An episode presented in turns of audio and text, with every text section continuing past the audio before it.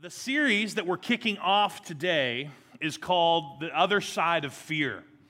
Um, I'm going to go ahead and just tell you in the big, big picture here what we're looking at and why it is we feel like we need to talk about this as a church, as followers of Christ. And our theme verse comes from 2 Timothy uh, 1 7. All right, this is our theme verse. I'm going to read it for us, and then I'm going to have you guys read it with me. This is a verse I would love for you guys to put to memory uh, as we look at this over the next several weeks. For God has not given us a spirit of fear, but of power and of love and a sound mind, which translated oftentimes as discipline, self discipline. So let's read this one uh, together out loud. Ready? For God has not given us a spirit of fear, but of power and of love and of a sound mind. Fear is one of those things that, that uh, I think you guys are probably familiar with. We usually think about fear in the uh, you know childhood, the young adult, and adult sense of scared of heights, scared of these things, scared, you know, scared of things, fearful of things. Um, but I love the way Paul writes to Timothy and talks about the spirit of fear because the spirit of fear is an underlying thing. It's an underlying thing that affects all of our lives. It's in everything in our lives, and it shows up in all different kinds of faces and masks and, uh, and, and ways in which we sort of just view as normal. They're just normal things about life. We don't necessarily call them fear. And yet they all find their roots in the spirit of fear. The underlying force there is it can be like anxiety and stress and worry or concern, apprehension, panic, anger, compromise, impatience, your control issues, even perfectionism, and even procrastination. You can find in these things an underlying idea that these are all driven by a spirit of fear. And one of the biggest things that's breaking my heart recently is just watching the church be hijacked in our culture by a spirit of fear the followers of Christ. We're supposed to look different. We're supposed to, you know, engage life differently. He called us to be set apart for a reason. He called us to be the alternative to culture for a reason. And yet, the problem is that when it comes to this spirit of fear and all the many ways in which it shows up, the difference between the world and those who follow Christ is indistinguishable. Because we respond the same way. That's just not the way it was meant to be. Matter of fact, if you know this, be, uh, be not afraid, I think it is, or do not, don't be afraid and fear not. These are the two most repeated instructions and commands in Scripture. Really, it really is. I think you, if you look it up, Google or your social media feed, somebody will post it at some point. Oh, there's 364 or five ways that, you know, that God says don't be afraid, one for every day of your life. And I don't know if that's true, to be honest with you. I've, I've, studied it a few different times and I've got more references on fear. Sometimes I've got less references when you think about the words. But, but I know it's profoundly true. And the, reason that it exists is because there is, God didn't have to remind us not to be afraid if there was nothing to fear. So the reason that it's constantly, we're constantly reminded to don't be afraid and, and fear not is because our lives are filled with things that cause fear. Everything from loss, physical loss, family loss, financial loss, failure, pain, sickness, cancer, betrayal, heartbreak, war, hunger, oppression, tragedy, and snakes. Thought I'd go ahead and throw that in there, right? I mean, there's stuff to fear. Let me just be honest. And yet, here's this reminder, this repetitious instruction from the Word of God that says, Don't be afraid, fear not. And it always seems like, and I've talked to a lot of people, especially on their discipleship journey, and it just sort of seems like people tend to feel that the, the, the life that God has for them, the, the dreams, the promises, the future they desire, this abundant life they read about in, in Scripture that Jesus talked about wanting for his children, People just seem like it's so disconnected, it's so far away from their current reality. It seems so much like out there and on the other side of what they're facing. And so this whole series is dealing with this one single question How do we get to the other side of fear? How do we move? Not just from the fact that there's things to be afraid of or things that can cause fear. How do we move forward? How do we press forward to the other side of fear? And this is why I wanted to give you the illustration today. It's the reason I'm wearing my jersey. All right? Blair had to remind me that they're not playing yet, and that is true. I do know that, okay? For those that know me, I'm not a huge football fan. Didn't grow up with football, didn't, you know, didn't play it, which I know is a shame. My Christian school couldn't afford the insurance, so we played volleyball, okay? So um, that was the closest contact sport we were allowed to play. And so I just I say that to say I really didn't grow up with it, but you know, I was here. I was 20 years old when when the Panthers played their inaugural season here in Charlotte. And so my wife and I were married and you know, I just loved kind of watching our, our local team and sport. I haven't always loved watching them play. Let me just rephrase that. Don't always love watching them play, but I, I love being able to support this local team. I know you have your teams and your ideas. Uh, Pastor Don, it's his, it's his big day. I would have wore a jersey. I would have wore a Michigan jersey for you if I had one, by the way. Just want you to know. And then everybody would have been sad. You know, so yeah, I would have, I would have definitely done that just for you. But I want you to picture, I've gotten a little bit more into it, by the way, just because my son's been playing. He played a little bit in middle school, and then COVID happened, and then he actually got to play last year uh, in his freshman year, which was awesome. So I love, I love learning a little bit more as he's learning and engaging in the sport. And and I, actually love just what the, the big picture of the understanding of what's happening at the line of scrimmage, right? There's these two opposing forces, and I just love the picture that one one's objective is just to get the ball, it's to get their team yard by yard further and further towards their goal, right? Towards what their goal is. It's to move forward, to press forward. But they have this huge opposing force, this defensive line. And their primary objective is to not only stop them and stop you from moving forward, but to also cause you to shrink back and to, and to push you back. And I, I don't know if there's a better, I don't know, picture sometimes of what I see spiritual battle when it comes to this issue of fear. As these two opposing forces and our kind of engagement and response to the goal that God has for us in terms of our lives, and to the opposing force that we feel kind of pressing in on us, trying to keep us from moving forward. And trying to keep us not just from moving forward, but to actually cause us to shrink back. And so, what I want to introduce today is this idea of we all need to have a response plan. I was going to say a game plan, you know, but you know, basically every every team that goes into a game has a game plan. So that's, that's kind of ridiculous to just say a game plan.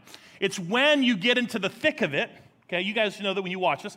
I mean, it, when you get into the thick of it, it's not actually, you know, it's kind of like you have a game plan, but sometimes that gets thrown out the window depending on what's happening defensively and offensively. So you've sometimes seen quarterbacks, they have this little cheat sheet wristband thing here. They got plays on here. Nothing's written so you can tell or understand it because they got codes and all these kind of things. And the coaches are calling it from the side, eagle, four, zero, you know, whatever they're doing. Trying to call it from there. They got the guy, the guy in the, the guy in the box letting them know what's happening on the field. And, and here's the quarterback looking at his cheat sheet to try to help his team respond to what's happening to them. And the way I see it is that when it comes to this idea of the spirit of fear, we need a response plan. Things that we've practiced, things that we've rehearsed, things that we've planned for. Everybody say planned for. Planned for. Yeah, we planned for it. We know that things are going to come our way. We know that things are going to cause us to fear. But in order for us to get to the other side of that, we're going to need a response plan, something that we've prepared for, something that we've rehearsed, something that we are ready to engage in. And the scripture I want to read today and kind of look at is, the, is one about the people of God. This is in the Old Testament. The people of God and just the way in which fear just really almost shut them down fully. And what it looks like for you to have a response plan in the midst of the spirit of fear. If you want to turn in your Bible it's, no, it's Numbers 13. We're going to start there. We're going to bounce around a little bit. We're going to go to Joshua as well. But I'm going to kind of walk you through the story. All right. This is after God's people have already been, um, uh, you know, uh, freed from slavery, freed from the Egyptians. They've already crossed the Red Sea. They've already made their way towards the promised land, and they're close. All right, they're, they're close to achieving everything that God promised them. And we're going to start here in Numbers 13. And it says, The Lord said to Moses, I want you to send out men to explore the land of Canaan, the land I'm going to give to the Israelites. Send one leader from each of the 12 ancestral tribes. There 12 tribes. Again, historically, that's, that's, that's something you need to know, but one from every tribe. And he goes on to explain who they are. So Moses did as the Lord commanded him. He sent out 12 men, all tribal leaders of Israel from their camp in the wilderness of Paran. So he picks these guys. Now, now, notice this God told Moses to do this. God wants the Israelites to know what's in their future, He wants them to know what's ahead, right? So that's a good thing, right? God wants, He wants them to see and know what the land is like, what's actually being promised to them. So Moses gives them some instructions. Let's go down to verse, uh, keep going, 18. Moses says, Look, see what the land is like. Find out whether people living there are strong or weak, few or many. Keep going. See what kind of land they live in. Is it good or bad? Do their towns have walls? Are they unprotected, like open camps? Keep going. Is the soil fertile or poor? Is there many trees? Do your best to bring back samples of the crops that you see. And if you skip down to verse 28, it actually shows that they, they came to the valley. Oh, no, keep going back there, bud. They go back to the valley of, I think it's, I don't remember the name of it. There you go. Uh, Eshcol, he says, they went back to the valley. You got me on two different screens. Match this one for me. There you go. They cut down a branch. I just want you to see this. They cut down a branch of a single cluster of grapes so large there's two of them to carry on a pole between them. Boy, right? Talk about some grapes. Like, you know, that's, that's part of this goal was like, look, go see, go check it out, go figure out what's ahead, go see what, go scope it out. God wanted them to know. And he says, and you know what? Bring back some stuff. Bring, bring, like, get other people excited. I think that was part of the reason. Like, get other people excited. Bring back some of the crops you find. And can you imagine them walking back into town with a, with a cluster of, one cluster of grapes on a pole between two of them? They've been wandering in the desert for years, living on manna. Do you have any idea what a grape looks like after that? Woo! Man. Well, here's what happened. It says, after exploring the land for 40 days, the men returned to Moses and Aaron and the whole community of Israel at Kadesh in the wilderness of Paran. And then it says this they reported to the whole community what they had seen and then showed them the fruit they had taken from the land. This was their report to Moses. Look, we entered the land you sent us to explore, and it is indeed a bountiful country, beautiful, a land flowing with milk and honey. Look, here's the kind of fruit it produces. But, but the people living there are, what's the word? Powerful and their towns are large and fortified. We even saw giants there, the descendants of Anak. This would have been like a legend in their mind. We saw giants there. You know, the people that we didn't, weren't even sure were real. We saw giants there. And it says, quickly, Caleb tried to quiet the people. As he stood up before Moses, now just let you know, Caleb was one of the 12 spies. 10 of them start giving this report that, hey, everything's beautiful, but this. And Caleb goes, hey, hey, quiet, quiet, quiet. Let's go at once to take the land. We can certainly, can certainly conquer it. Caleb's like, no, no, no, no. I know where you guys are going. Hold on. And he tries to throw it in real quick. You just get one verse. Caleb, hey, whoa, whoa, guys, let's go right now before you guys say any more. Let's go. We're going to do it. We can do it. But it keeps going. The other men who had explored the land with him disagreed. Say those two words out loud. Hmm. Just because I know we've all said that before, let's just say it again. We can't. We can't go up against them. They are stronger than we are. And then they keep going. And they spread this bad report about the land among the Israelites.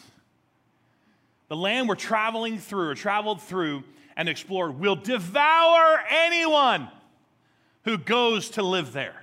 The land's going to eat you up. And all the people we saw were huge.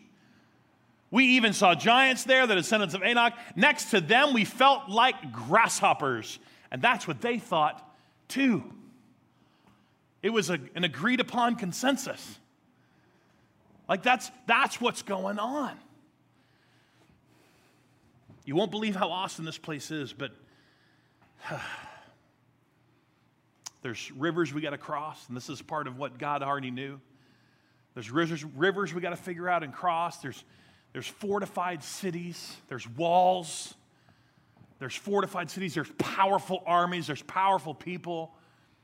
And guys, there's giants. We've never even seen a giant, and there are giants there. And just like a cancer and a rumor, it spreads through the whole camp. It spreads through the whole camp. Goes on in, November, in, in Numbers 14 to say this. The whole community, whole community, okay, because of the report that's coming out, the whole community, community began weeping aloud and they cried all night. Their voices rose in a great chorus to, of protest against Moses and Aaron.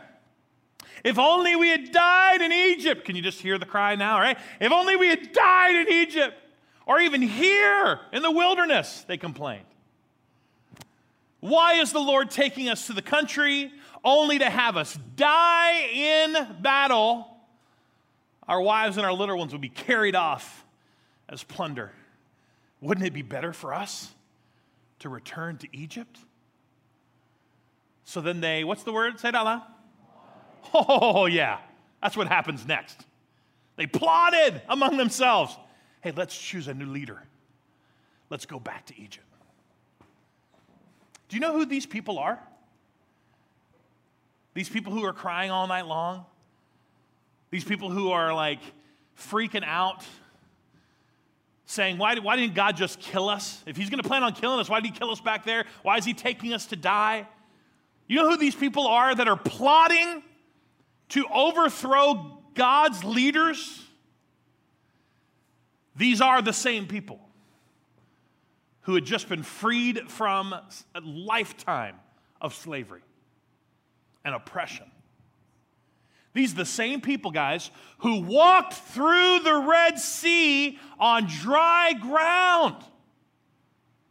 They're the same people that turned around and saw, you know, uh, Pharaoh's army coming through and watched God crush them. And then they sang a song and wrote a song about it. Oh, they crushed the people, yeah, yeah, yeah, you know. I didn't sing it right, but that's the way they did it. They wrote a song, they built altars. Like, this is this, listen, it's the same people. Everybody tracking? You thinking, you, I'm telling you, every one of us had this thought oh, if God would open up the ground for me, if God would part the sea for me, I'd never question the Lord. Oh, I'd never be fearful again.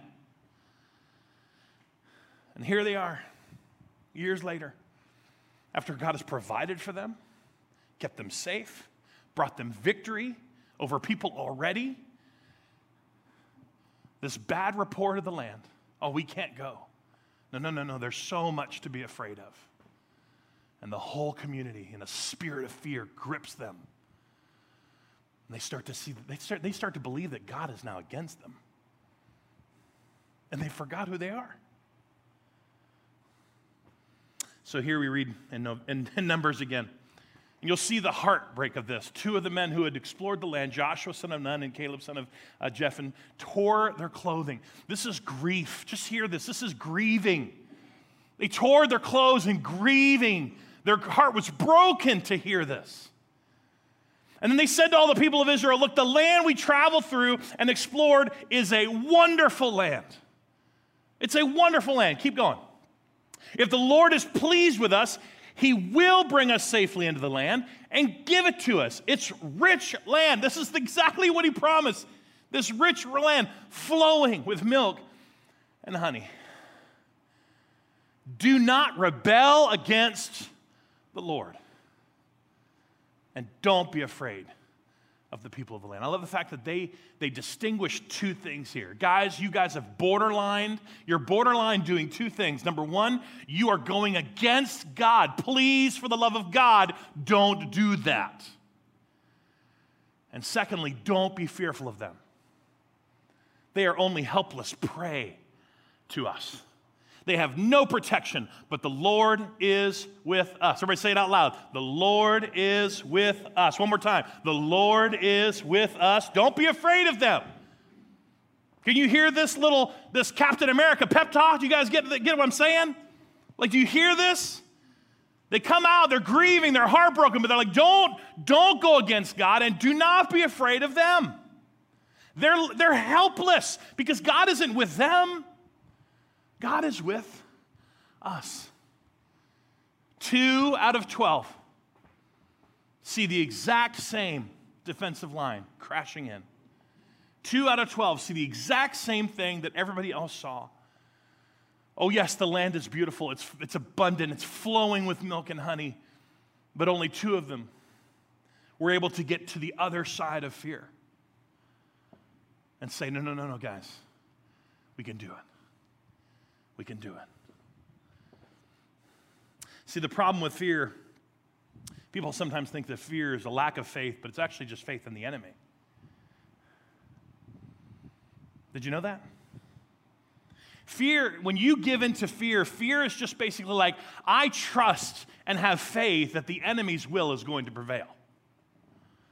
I trust and have faith that what they're, that the, the negative things and the bad things that they want to do or that they're planning to do, I trust more in the fact that they're going to succeed than I trust in my God. Fear is faith in the enemy.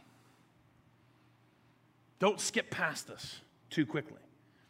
This is the reason we need a response plan? This is a reason you go to you go to your, your, your thing. You know, you you have things that show up. And I'm not saying that things again, don't hear me ever say this. I'm not saying that things aren't going to show up and cause fear in you, but in that moment, it's time to go to your response plan. Okay, they're going to the right, they're going to try this, they're going to do that. Okay, let me go ahead and get out my thing right here. Right? The spirit of fear isn't coming from God. Oh, that's what I need to know. Bam. Number one, you know that fear that I'm feeling? It's not from God. Everybody say, not from God. Yeah, everything that rises up in fear in me is not from Him. Okay, cool, I got it. Oh, but look what I do have. I've been given power, I've been given love, I've been given a sound mind, I've been given the, the discipline needed to navigate through this. Here's another great one they probably would have known Isaiah 41. Don't be afraid, for I am with you. Don't be discouraged, for I am your God. I will strengthen you and help you. I will hold you up with my victorious right hand. We have to have a response plan. We have to have rehearsed and planned and prepared for the fact that things are going to come. Things are going to cause fear, but you do not have to be crippled or paralyzed or beaten by that spirit of fear, you can move to the other side. You can still move forward. We're going to fast forward about 40 years because God judges the people there. And everyone in the older generation was going to wander in the wilderness and die in the, in the wilderness. They were never going to see the promised land that they rebelled against God because of the fear they had. Consequences, guys. Just here, there's consequences to the decisions you make out of fear in your life. Consequences. And we jump to Joshua because now Moses has died and the mantle of leadership has been passed to Joshua. And here's God now saying to Joshua that I'm going to be with you the way I was with Moses. That's what he says to him. I'm going to be with you the way I was with Moses. Everything I promised Moses, I'm promising you. And here's the response plan that God speaks into Joshua's life. I want you to be strong and courageous. For you are the one who will lead these people to possess all the land I swore to their ancestors that I would give them. Keep going. Be strong and very courageous. Be careful to obey the instructions that Moses gave you, right? That's here. That's the, that, that's the, the, the response plan. Do not deviate from them, turning either from the right or the left. You will be successful in everything you do. Study this book of instruction continually. Okay, continually. Meditate on it day and night so you'll be sure to obey everything written in it. And only then will you prosper and succeed in all that you do. This is my command. be strong and courageous. Do not be afraid or discouraged. Why? For the Lord your God is, two words, with you, wherever you go. Talk about a response plan. Joshua, I'm going to give you everything, and I just want you to know look, if you just if you just go to the Word of God, if you just trust in my word, if you study it continually, if you if you if you plan and rehearse and prepare for what's coming, and you don't deviate from it, you obey it, nothing's going to stop you. Because I am with you. I wrote this down. I, I wrote this down. I needed to say it because this is just what I was personally feeling. We have to stop overestimating our enemy, and we have got to stop underestimating Jesus. We have got to stop overestimating the power of the enemy and the spirit of fear that, that, that underlines our life. We're overestimating what it can do. And at the same time, guys, we are, we are underestimating Jesus. We're underestimating the power that lives in us. See, here's the problem.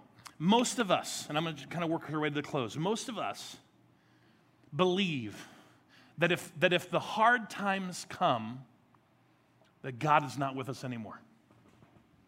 Most of us believe that if it's a challenge, if it's a, if it's hardship, if it doesn't go perfectly, that we made a mistake. God must not have said that. God didn't mean that. Like, could you, could you imagine the Israelites crossing the Jordan River and the first thing they come into a walled city in Jericho and they look around and go, dude, we took the wrong river. Like, we totally took the wrong, like, surely the first thing we come to is not a fortified walled city. That's not God's plan. We have got to got, we got to get to this place where we understand that that getting to the other side of fear, conquering fear, having victory over that spirit of fear does not mean that he's going to remove all the things that cause fear. I wrote it this way Faith is not the absence of fear, but it's the presence of absolute hope. Faith is not the absence of fear.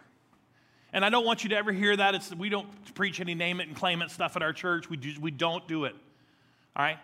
But we want you to understand our faith is real.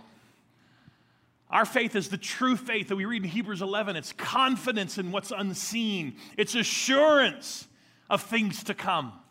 That's our faith. And it's not because we don't experience those feelings of fear, it's because we have the presence of absolute hope. We have the presence of Jesus Christ in our life. That's what moves us forward. Instead of melting in fear and shrinking back. And then I just got to read this, this part next. I love this because God wanted us to have this, He wanted us to see this. Remember when Caleb and Joshua was like, they're just prey to us. Remember when they said that? They were just like, oh, these guys are just prey to us. Why? Because God's not with them, He's with us. I think God wanted us to see this. Because when they went into the land, so really quickly, Joshua sends two spies, all right, because he knew 12 was stupid. That's what he learned that right there. 12, we're not doing 12 again. Two, only two made sense, we're only going to send two. He sends two spies into Jericho to check things out, and they meet a woman named Rahab there. And Rahab actually hides them and protects them. But as they're talking to Rahab, I want you to see what Rahab says to the spies of God's people.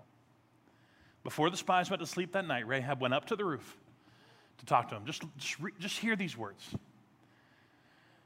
I know the Lord has given you this land, she said, and we are all afraid of you.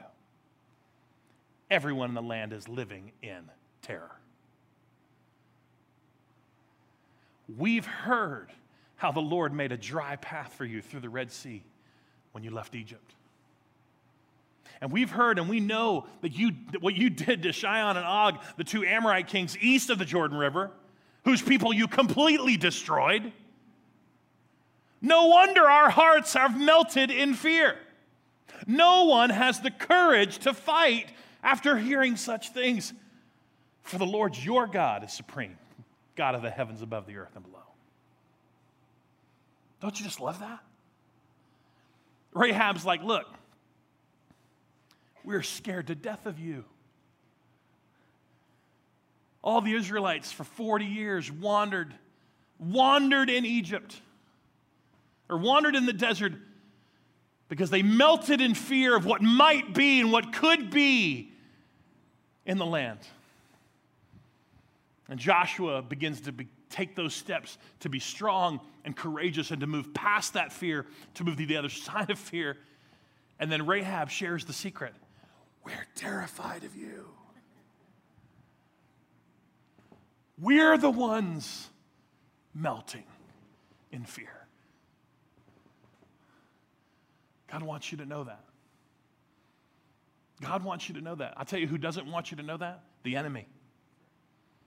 The enemy does not want you to know that hell itself quakes at the word and the name of Jesus Christ. And he's not afraid of you or me, necessarily just us. He's afraid of the name we carry. Our shirts don't say Panthers or Steelers or Patriots. Our shirts say King Jesus. Because that's whose team we're on. And that's whose name we carry. And that's whose righteousness we're clothed in. And the enemy sure doesn't want Christians to wake up and realize that there's no reason to fear when you carry the name of Jesus. Isn't that amazing? That they melt in fear at his name, that hell trembles at his name. And that is the name that we move in. It's in him that we move, live, and move and have our being. Let me wrap it up with this, uh, this challenge that Paul gave to the church in Rome. He said this Can anything ever separate us from Christ's love? I mean, he started off earlier saying, Look, if God is for us, who can be against us? Who, who is accusing you if God is for you? Does it mean he no longer loves us when we have trouble or calamity or are persecuted or hungry or destitute or in danger or threatened with death? Yes, that's exactly what it means. Be afraid, very afraid. Go back. That's the Matt Dawson version, by the way. That's not what it says. But boy, isn't that the way Christians respond right now? Does it mean that God is against you and not with you if you're hungry or experiencing problems or illness or loss or tragedy or cancer or pain or anxiety or depression or fear? Does it mean that God's not with you? And guys, Christians, followers of Jesus today, who do not have a, a, response plan, they have not planned and prepared to go to battle with the spirit of fear, they respond and they go, Yeah, I think that's what it means. And Paul's telling the church in Rome, he's reminding them, reminding them of their response plan.